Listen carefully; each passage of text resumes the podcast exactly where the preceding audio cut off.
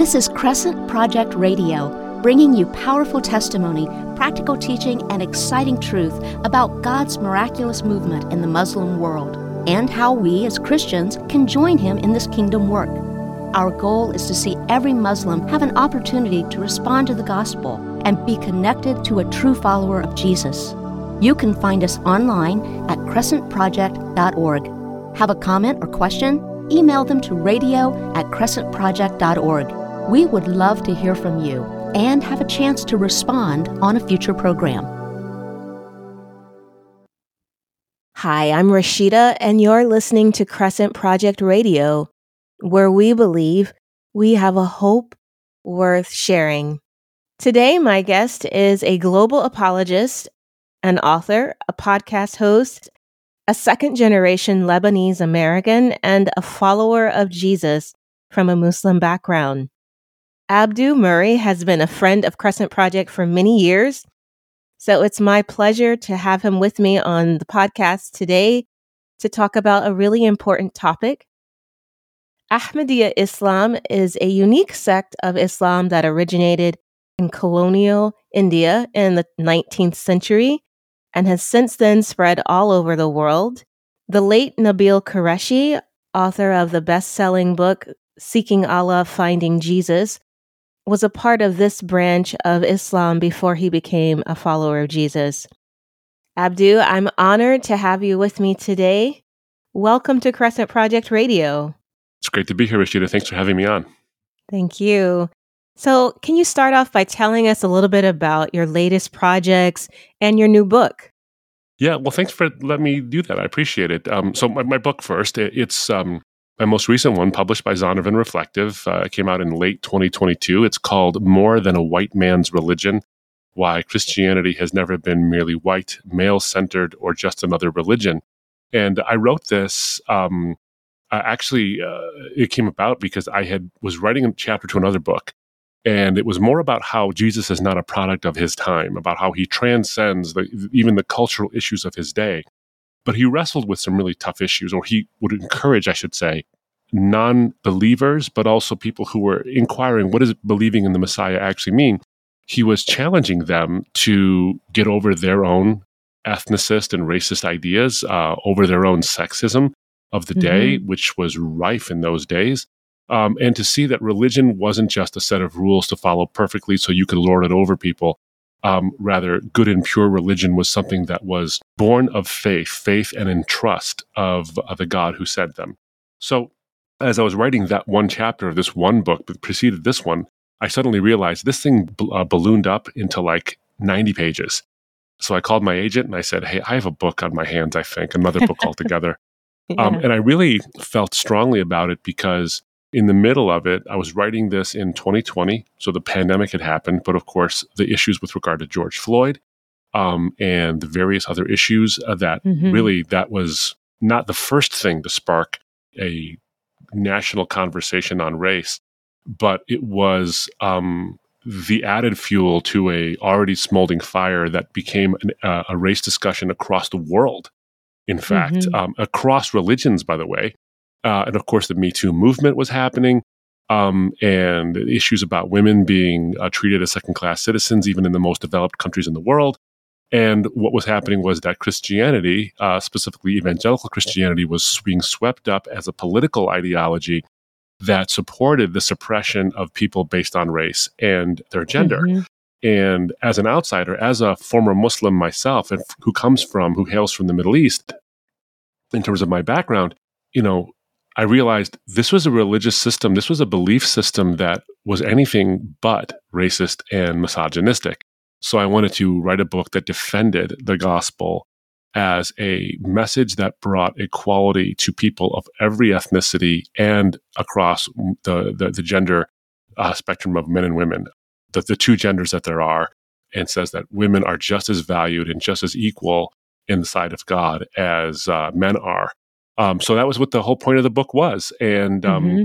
also to show that Christianity, the, the gospel itself, the message of the gospel, not Christendom necessarily, but Christianity, the message of Jesus, is more than mere religion. It's um, it's about that reconciliation of relationship that we were intended to have with God and how that actually happens. So that was the impetus for that book, and um, I hope that it answers the questions the culture is actually asking, um, because I think that people are now asking not just primarily, is Christianity true? They're actually asking, is Christianity moral? And hopefully mm-hmm. this book will help ne- move the needle towards that. Other projects I have, uh, real quick, are um, our podcast and our YouTube channel as well. My ministry is Embrace the Truth. Um, on YouTube, we're, embrace, we're um, youtube.com slash Abdu Murray Official. Uh, we have mm-hmm. several um, channels on there, including my podcast uh, and YouTube show, All Rise. Uh, Coulda, Shoulda, Woulda, where prominent speakers um, come on the show with me in about ten minutes. We share about the mistakes we've made and how we've botched it occasionally and how we've learned from our mistakes so that people can be encouraged. You don't have to be a professional apologist or an evangelist to engage in meaningful conversations. You can learn from your mistakes. We have, and I hope people will feel that way as well. Um, so that that's that, those are the projects we've got going on. Oh, that's awesome. And I will be sure to include the link to your YouTube channel uh, in the description for the podcast. Oh, great. Well, thank you. So today, uh, we'd love to hear you um, share your insights on a particular Islamic movement called the Ahmadiyya movement. Mm-hmm. Um, it's it's all over the world, including uh, here in the U S. Um, how would you define it, and how did it get started? Mm. I, I appreciate that you said it's all over the world, including here in the U S, because my office is only a few miles away from an Ahmadiyya mosque. Oh, okay. Um, and what's interesting is it's a very small sect of Islam. Mm-hmm. Um, some Muslims would say it's not even really Islam. It, it, yeah. it They might say, most Muslims around the world would say, Ahmadi uh, Islam is as Islamic as Mormonism is Christian. Uh, they consider it a heretical sect. Mm-hmm. Here's why. It's because some of their fundamental tenets um, are very similar to Islam, mostly Sunni Islam. So uh, they believe in the, the six articles of faith and the five pillars of practice mm-hmm. and these kind of things that most Muslims around the world ascribe to. It's called Ahmadiyya because it was founded essentially by by a guy um, in the Punjab province in a, in a village called Qadian in uh, India. His name was Mirza Ghulam Ahmad. And what he basically claimed to have done was that he came to reform Islam or bring a message of reformation of Islam away from some of the political and um, militaristic uh, trappings that it had. So Ahmadis are pacifists, which is interesting because a lot of the mm-hmm. criticism of Islam is that the passages in the Quran tend to be fairly violent or uh, command violence against non-Muslims. Uh, but Mirza Ghulam Ahmad said, no, this is uh, actually a pacifist religion. We we we don't believe in any kind of uh, violence or hatred towards anybody. In fact, one of their central tenets, and you'll, if you go to an Ahmadi mosque, you'll see it writ large on all their walls everywhere. Uh, their message is love for all, hatred for none. That's one of their messages. And this goes across whether it's Muslim or not. So they're pacifists. But the reason why it's considered a heretical sect of Islam is not its pacifism so much as that Mirza Ghulam Ahmad claimed to be a messenger of Allah after the Prophet Muhammad, which of course mm-hmm. Muhammad is considered the final or the, the Khatim al-Anbiya. He is the seal of the prophets. He's the last prophet who was who was to come. And yet Mirza Ghulam Ahmad said that he is a final prophet or a messenger of God. Now, to be fair, Ahmadiyyas don't believe that he is a prophet on par with Muhammad. They still think Muhammad is the final seal of the prophets in terms of his message. Mm-hmm. Rather, what they really believe is that Mirza Ghulam, Ghulam Ahmad brought a reformation, a call to come back to a reformed view, uh, which in their eyes is a pacifist view. But that he wasn't taking Muhammad's place as the last prophet so much as he was calling people back to Muhammad uh, as a prophet, but also a pacifist religion. There are a couple of differences, though, and one of the important differences with Sunni or Shia or any other really version of Islam is that Mirza Ghulam Ahmad claimed to be an awaited Messiah uh, who would deliver a message for all eternity for the people, and he would be essentially the, uh, a form of the Mahdi, which is a messianic figure, an apocalyptic figure for Muslims all over the world. Well, that message didn't go over well with most Muslims. Um, and so though he started his his movement in Qadian, in um, Punjab, in northern India, In fact, the reason why that's important is because a lot of Muslims will derogatorily refer to Ahmadiyyas as Qadianis, uh, as if it came from just this region. It's not really anything that has to do with, because um, Ahmad is also a name for Muhammad, so they don't want to appropriate that name for Muhammad. So mm-hmm. it's a derogatory term to call them Qadianis. And, but it spread into Pakistan. It spread into uh, all, all over the world. And as I said, as you said before, it's down the street from my very office here. But uh, many of their beliefs are similar to mainstream Islam. There's a couple of things that aren't necessarily mainstream uh, for which a lot of Ahmadi Muslims get persecution, violent persecution mm-hmm. in, in every country in which they exist. I would say maybe except for the United States and some Western countries, but they still also get um, some derogatory comments sent their way. So, like I said, a lot of Muslims will say that they're not actually Muslims. Ahmadis would beg to differ, and they would defend their right to say that they actually claim the name Muslim. Yes, I have um, friends who are refugees from Pakistan, and they are part of the Ahmadiyya community, and mm-hmm. they very much have an identity as a persecuted people. Yeah.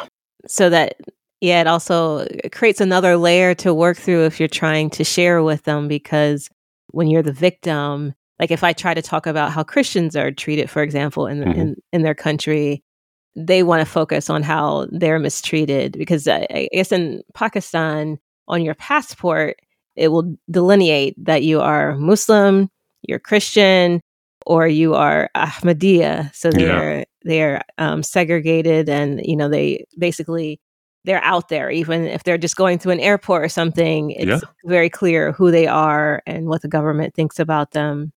Well, this is an important point you raise, also, Rashida, because one of the reasons why people are resistant to considering whether their worldview is true or not is because they have an emotional investment in that worldview. Um, mm. uh, so. Uh, I can speak from personal experience. I, I, it took me nine years to become a Christian from a Muslim background, not because the answers were hard to find. It's because the answers were hard to accept. And mm. I, that's true for a lot of people, but especially from a persecuted group uh, where you have a history where you turn your back on the faith of your grandmother or your grandfather if they were martyred for that faith. What a okay. sense of betrayal it might feel like to say, I have to turn my back on that, given the history that my my family has gone through uh, and all the, and the suffering they have. So if you're an Ahmadi and you have someone who has lost their life or been physically maimed or lost property or whatever it is, um, and you are considering leaving that sect, you have to wrestle with, especially in an Eastern culture, the idea of betrayal of those whom you have loved for so long and admired. So the, it's an important thing to bring that up, because you're right. People too tend to get entrenched in a view that for which they have a lot of emotional baggage. And persecution brings a lot of emotional baggage, naturally so. And that's true for Christians too.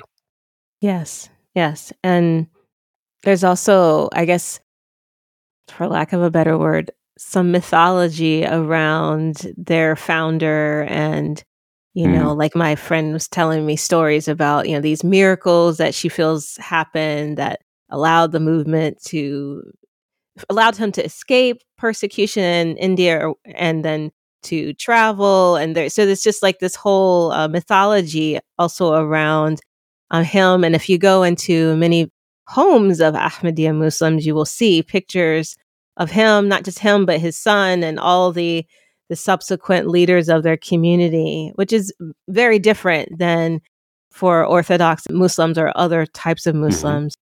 Yeah, yeah, you're right. There, there is a lot, and part of this is a vestige of uh, sort of a, of a thinking within Islam, is that any sort of success is a, is a sign that God is with you. Uh, when you mm. read the Quran, for example, or the Hadith, what you'll see is even in the call to prayer. You know, um, the call to prayer includes a call to the best deed, come to success. That's part of the call to prayer. So Islam, uh, you see oftentimes in the Quran that these people who reject faith are among the losers, but those who mm. accept faith are among those uh, who get favor, who, who are the victorious ones. You'll see that over and over again in the Quran and in, in Hadith literature as well. And so when when um, Ahmadis, like most, like a lot of uh, people who have Muslim roots, they'll trace any success whatsoever of a minority religious movement um, to God's favor, and therefore God's favor is an indication of, of the truth of your religious view. Shia do the same thing, by the way. Shia, which is also a minority sect of Islam, it's of course it's more orthodox than than, than Ahmadiyyas, but um, uh, you take the Israel war uh, in two thousand six as just just one example. The war mm-hmm. between Hezbollah and Israel in Lebanon, where Lebanon was decimated in the summer of tw- of two thousand six, um, and the idea that uh, that Hezbollah beat them back and that Israel lost that war, whether they did or not isn't the point, but the the, the Muslims believe it, is to them a sign that God um, miraculously intervened to give victory to people who should not, in, in any earthly sense, have had that victory. So whether that's true is another issue, but that's mm-hmm. kind of the way um, a lot of Muslims feel God's favor, and therefore the truth of their system of belief is uh, propagated. And you can trace this all the way back to Muhammad. I mean, Muhammad, uh, according to the tradition, is uh, raised in Mecca, which wasn't called that, uh, which was, sorry, and went to Yathrib, which was, which, which is Medina now. It wasn't called Medina. Mecca was called Mecca, but uh, Medina was not. Um, and he gains some followers after he's persecuted. He has to flee Mecca to mm-hmm. go to Medina. And from Medina, he returns with a, with an army and essentially, without killing a soul, conquers Mecca once again. So you see this returning theme of military victory or miraculous victory, even outside of anything military, uh, as a sign of God's favor and therefore a um, a vindication of the truth of your message. And, and there's some appeal to that. And um, Ahmadis are no different than other Muslims in thinking that God's favor in a small movement is somehow a seal of his approval of that movement. And of course, there are lots of legends that build up around uh, um, Mirza Ghulam Ahmad, and they'll say there's eyewitness accounts or there's proof and all this stuff. Because, you know, this mm-hmm. is important, by the way. I failed to mention this in the beginning. Um, the Ahmadi movement is not old. It's relatively new. Uh, mm-hmm. In the fourteen hundred years of Islam, uh, the Ahmadi movement uh, was essentially started in the late nineteenth century. Um, right. So you have it in the eighteen hundreds. It's not that old. I mean, mm-hmm. let's put it this way. The Ahmadi movement is started after the abolition of slavery in the United States. So that, yes. that put it in that context, it's younger than the U S. Uh, so it's not an ancient religion. Now, an Ahmadi might beg to differ and say, no, no, no, this is a, a call to original Islam. So it's fourteen hundred mm-hmm. years old. And of course, yeah, that goes further back so that it's even you know older than that. But as a movement itself, it's not that old. The reason I say that, though, is because they might say, well, there are documented miracles either done for or by Mirza Ghulam Ahmad, which I actually don't think are really, there's no really good evidence for those things. There's just there's just not. Um, mm-hmm. In fact, the whole message of the Ahmadis, there's a central fundamental flaw in, in their message. They actually believe, this is important for Christian listeners, of course, is that Jesus was on the cross, but survived that cross, mm-hmm. made his way to Kashmir, got married in Kashmir, and lived out his days in God's service, but died at an old age. Um, yes. There's no history whatsoever from that. And in fact, they got that from a French scholar who was, was, wasn't really a scholar. He was a French thinker. He wasn't really a scholar. And he basically got that idea from a Turkish guy and a couple other things. And it, it was all a big mess. My point is, is that if Mirza Ghulam Ahmad is this, is the Messiah and is this person who's Messiah role is vouchsafed by miracles, how come he got history so colossally wrong? It wasn't even partially right. It's so colossally wrong. There's really no good evidence for any of the claims they have made about Jesus, uh, for example. Uh, so um, I think they're, they're running into serious problems. But you're right. He is someone who is um, revered and loved and championed by um, the Ahmadis. And in fact, when you go to their mosque, there's pictures of him all over the place. Yes. And I would say another distinctive or something that I see in the movement is that it's very um, missional. And they actually use oh, the yeah. term missionary. They have missionaries in New York City and they have missionaries in Africa and different places. And yeah, it's it's it's very interesting um, that they openly, uh, that, one, that they use this Christian term mm-hmm. and um, uh, proudly, I would I would add, and that they are very much about spreading um, their brand of Islam to the whole world? Yeah, you know, um, a good friend of mine, and um, your listeners might already know this, but a good friend of mine who passed away at the age of thirty-five, Nabeel Qureshi, um, mm-hmm. who wrote um, a best-selling book about his testimony, um, Seeking Allah, Finding Jesus. And Nabeel came from this background. He came from an yes. Ahmadi background. His mother was a missionary. Uh, mm. So she was very vocal about spreading Islam uh, or Ahmadi Islam wherever she could and wherever they did. I think she spent some time in Indonesia, for example, doing some ministry work or mission missions work there as well. So yeah, you pointed out, they're very missional. In fact, even down the street, and they'll do things not just like going door to door or having engaging conversations. They'll actually try to find ways in the media to spread their message. There is a, a local mosque here that when um, religious matters come up and a Muslim is consulted, they try to make sure that their voice is heard in op-ed pieces, or they'll write um, editorials, whatever it might be, um, to try to make it, make a comment about the Ahmadi faith.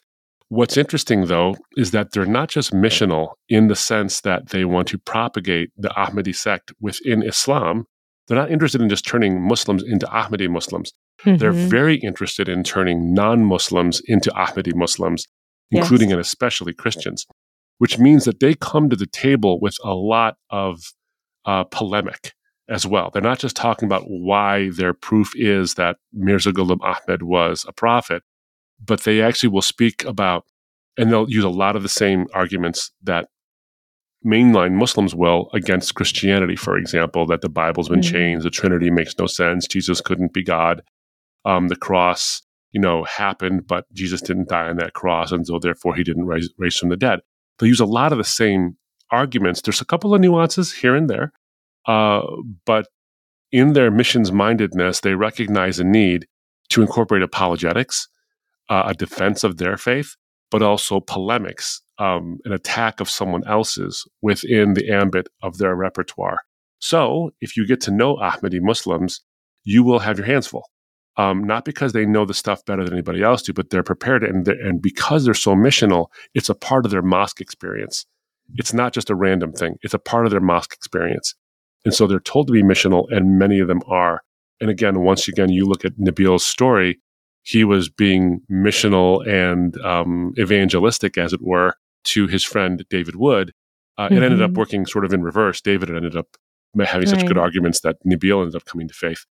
But uh, they're also in a, an intellectual bunch, being that it, its start is in the Indian subcontinent and in the Middle East in general, and most Muslims around the world. As you know, Rashida, as well, most Muslims are not Arabs.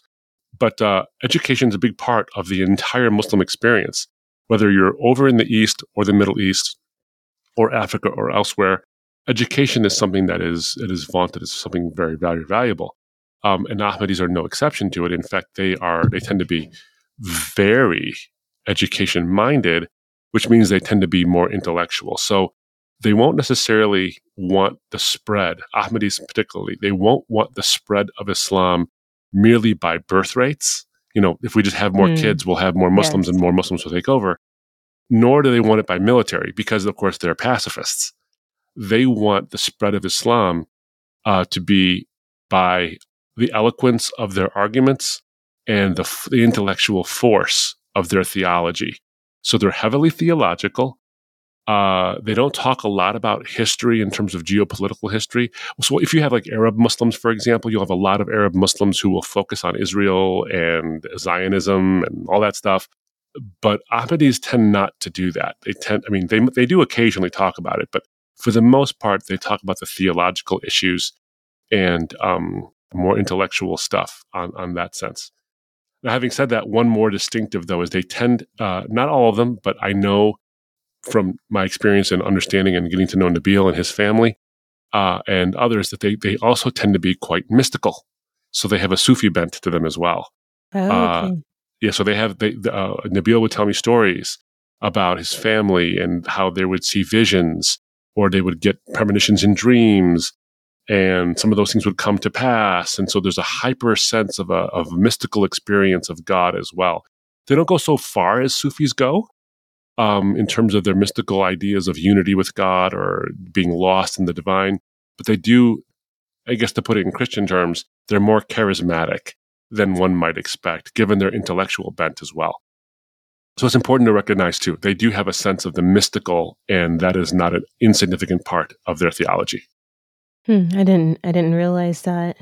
Another thing that comes to mind, because I went to an iftar dinner um, this this year in Ramadan that was hosted by our local Ahmadiyya community, and over and over again, just in conversation with the women, was, you know, oh, you know, it's just this sentiment that, you know, well, we basically believe in the same God, the same mm-hmm. religion, like this, this, um, yeah, it's not even true. They don't, if they actually thought about it, they don't believe this, but right. they say this. But, and I've had one-on-one conversations more in depth where a friend said, you know, well, I believe that, you know, if a Christian is a good person, even if a Hindu is a good person, um, they can go to paradise. And that was shocking for me. Yeah. Yeah.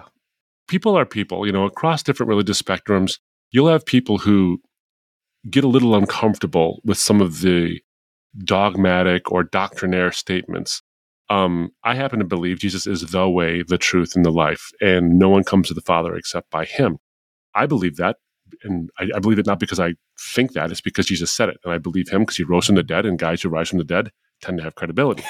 um, but there are t- there are plenty of people within Christian circles who bristle at the idea that you can't be good enough to go to heaven, which of course is makes the good news not really all that good if you have to merit it. Um, mm-hmm. And uh, Ahmadis and others, they, they'll have a similar a similar bent towards it. Now, what's interesting, as you were alluding to, is that um, as an apologetics and evangelistic tool, a lot of Ahmadis will say, and I, by the way, there's Muslims uh, of every sect who have who I've heard say this, we we believe in the same God. And the reason they say that is because the, the Quranic text references the God of uh, Abraham, Isaac, Ishmael, and Jacob. Um, it mm-hmm. will refer to Noah and Adam and Eve, and uh, give passing glances to David and to um, uh, Ezra and others as well. And so there's this tradition within Islam is that Allah is just, which means the God, is just Yahweh, but a truer, a truer understanding of him. So a Muslim would say, we believe in the same God. It's just that you believe the wrong things about that God. And of course, if you push them a little further, they'll start saying things like, well, your God dies. Like, whoa, whoa, whoa, I thought, thought it was the same God, you know? Right. um, uh, so you'll push them a little bit further. But but Ahmadis, like everybody else, have people who are a little bit less comfortable with the idea of exclusivism uh, mm-hmm. than their religion necessarily teaches. So they'll they'll do that, and they'll say even Hindus who worship multiple gods. But the Quran is pretty clear. You worship more than any, than, than just one God, you're in serious trouble. So yeah, right. You're quite right to point that out. Yeah, I, I even heard there was a young missionary, a young man um, speaking, and he made a very bold statement. He said, you know, if Islam is a religion of violence, Muhammad was a man of blah, blah, blah. And he's like, then I, I will not be a Muslim. I will stop being a Muslim. Hmm. And yeah, it was a very, very bold statement. So it just made me think, well, how are they interpreting uh, their scriptures to... to be able to make a statement that black and white. Yeah. It's interesting because, uh, one, there's a couple of things. If you ever read Nabeel's story, you'll see it. Here's a guy, Nabeel wasn't passively Ahmadi. He was very committedly Ahmadi. Mm-hmm. His family was as well. And yet Nabeel did not know many of the stories that come from Hadith literature about the life of Muhammad. So what that means is, is that you can be quite learned in the positives, but can be completely ignorant of the negatives. Just like mm-hmm. a lot of Christians, for example, would talk about, you know, Jesus came and he says, don't judge. But then he says something like, but when you do judge, make sure you have a correct judgment. Or he judges people all the time. And he says, you don't know the scriptures, or it will it, it, be worse for that person on the day of judgment than, uh, than Sodom and Gomorrah. You know, he, he pronounces judgments and people are like, whoa, he did that? Mm-hmm. Yeah, he overturned money changers' tables. That doesn't mm-hmm. mean he's violent, by the way. It doesn't mean any of that. Right. But it means that sometimes there's some surprising things, and Christians get surprised because they don't know their Bibles very well. And in the full context, I think you'll see a, a reconciliation of a, of, of a wonderful, uh, loving, and merciful Lord who also has uh, mercy on us because of our sins. And that's the Christian picture. But in Islam, it's different because what you see is statements in the Quran where people are commanded, Muslims are commanded to actually treat, physically treat people harshly, not because they're being violent towards you in self-defense, uh, but because of their belief systems, actually, because of what they actually believe. And a lot of Ahmadis don't even know any of that stuff. Hmm. So Nabeel, when he came to hear it, and he got it from Muslim sources, it rocked him. Yeah. So that young man, that missionary, if he said that, I wonder if he's putting his, his mouth, his money where his mouth actually is, because if it were to be shown, and it could easily be shown from not only the Quranic text, but from the Hadith literature and the Sirah, the life of Muhammad as well, you're going to have to wrestle with some very serious questions. If you're willing to say, if he's violent, I'm leaving it. Um, yeah. You're going to have to wrestle with some, with some serious questions. But that's that speaks to the fact that just because you're a missionary doesn't mean you know everything. Yeah, that's true. That's yeah. true of all missionaries. Indeed. Indeed it is. Indeed it is. Indeed. It's, it's true of me. I mean, there's yes. plenty of things that I think I know, and then I'm suddenly rocked by how much I don't. Yes, yes, exactly. Mm-hmm. Um, so why is this topic uh, so important to you? Why have you devoted so much of your time to researching this and even debating publicly uh, with members of this sect of Islam? Well, I'll answer the second part first, and then I'll get to the sec- the, the first part. Um, sure. One of the reasons why I like to debate them is because they like to debate me. Uh, they invite me. Oh, okay. Um, because okay. they're missional minded. Like as you said, they're missions minded. They they, mm. they don't mind. And they're so confident in the truth of their beliefs that they're willing to have a debate because they're not afraid, which, you know, mm-hmm. it's probably born of the fact that they've been persecuted for so long that they don't, they're like, look, what are you going to do to me that's not worse than what's already been done to us in our various countries? So they invite me to do the debates. They're almost always extremely cordial. They mm-hmm. won't always agree, but they'll do it agreeably. Um, mm-hmm. So um, I find it to be the kind of thing that's that, that's really ripe for fruit, because you're not going to devol- devolve into scary conversations. You might have heated conversations, but they won't get scary. By they, scary, you mean? Like uh, you, you, you're offending someone so much that the, that, that, that the noise level in the room is elevated extreme to an extreme level, or you're so afraid that you're going to be seen as an Islamophobe, or, mm. you know, will it turn violent? Gotcha. They're pacifists. It won't turn violent. It goes against everything they believe. So, um, and part of it is, honestly, I got to say this personally, what, when, when I'm invested in them, not only is because they've allowed me to come in, like these these debates that I do are in their mosques. Um, okay. The only debates wow. I've ever done are in their mosques. Um, and they come and they listen, and they're respectful. Mm-hmm. So it makes it enjoyable. But second, and this goes back to the first part of your question, it's important to me because, one, this is a growing movement. It's a missional movement. It needs to be responded mm-hmm. to, encountered. But also, Ahmadi Muslims are wonderful people. They are people for whom Christ died.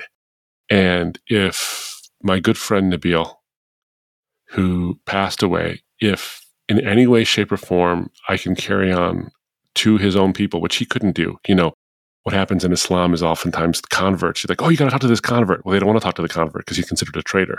And in yeah. the Ahmadi movement, Nabeel was considered one of the biggest traitors because he was so well known. Um, mm-hmm. If I can carry a torch into a mosque on his behalf and speak to people he loved and cared about so much, why wouldn't I? Why wouldn't I do that? Amen.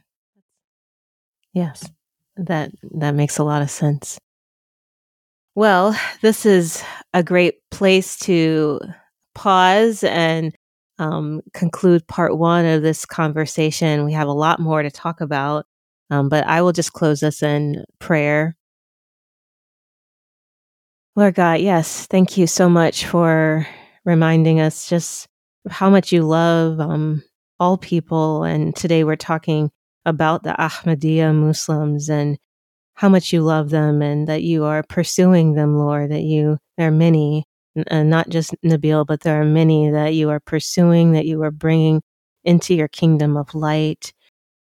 And um, Lord, we just pray that you would uh, keep our hearts soft. Um, help us, Lord, to to know how to um, be witnesses, to shine light in dark places. Give us courage, Lord God, to uh, maybe we all can't Uh, do debates and public debates in mosques, Lord, but there are there are courageous things that you're calling each of us to do, Lord, to build bridges, to um, tear down walls, and to speak truth, and and and allow your love, Lord God, to to soften hearts. And so we pray for that, Lord. We pray that you would help us and you would empower us, power us, and that you would fill us with your love for for the people. Um, this I pray in Jesus' name. Amen. Amen. Amen. Thank you for listening to Crescent Project Radio. We believe we have a hope worth sharing. Learn more about Crescent Project online at crescent project dot org, where you can find all of our previous podcasts featuring testimonies from former Muslims, teaching and apologetics, interviews with ministry leaders and book authors, along with commentary on current events and ministry news. Email us your comments or questions to radio at crescent project dot org. Stay connected by subscribing to our bi-monthly email, Call to Prayer, which is focused on prayer for the Muslim world. We hope you'll join us again next time on Crescent Project Radio.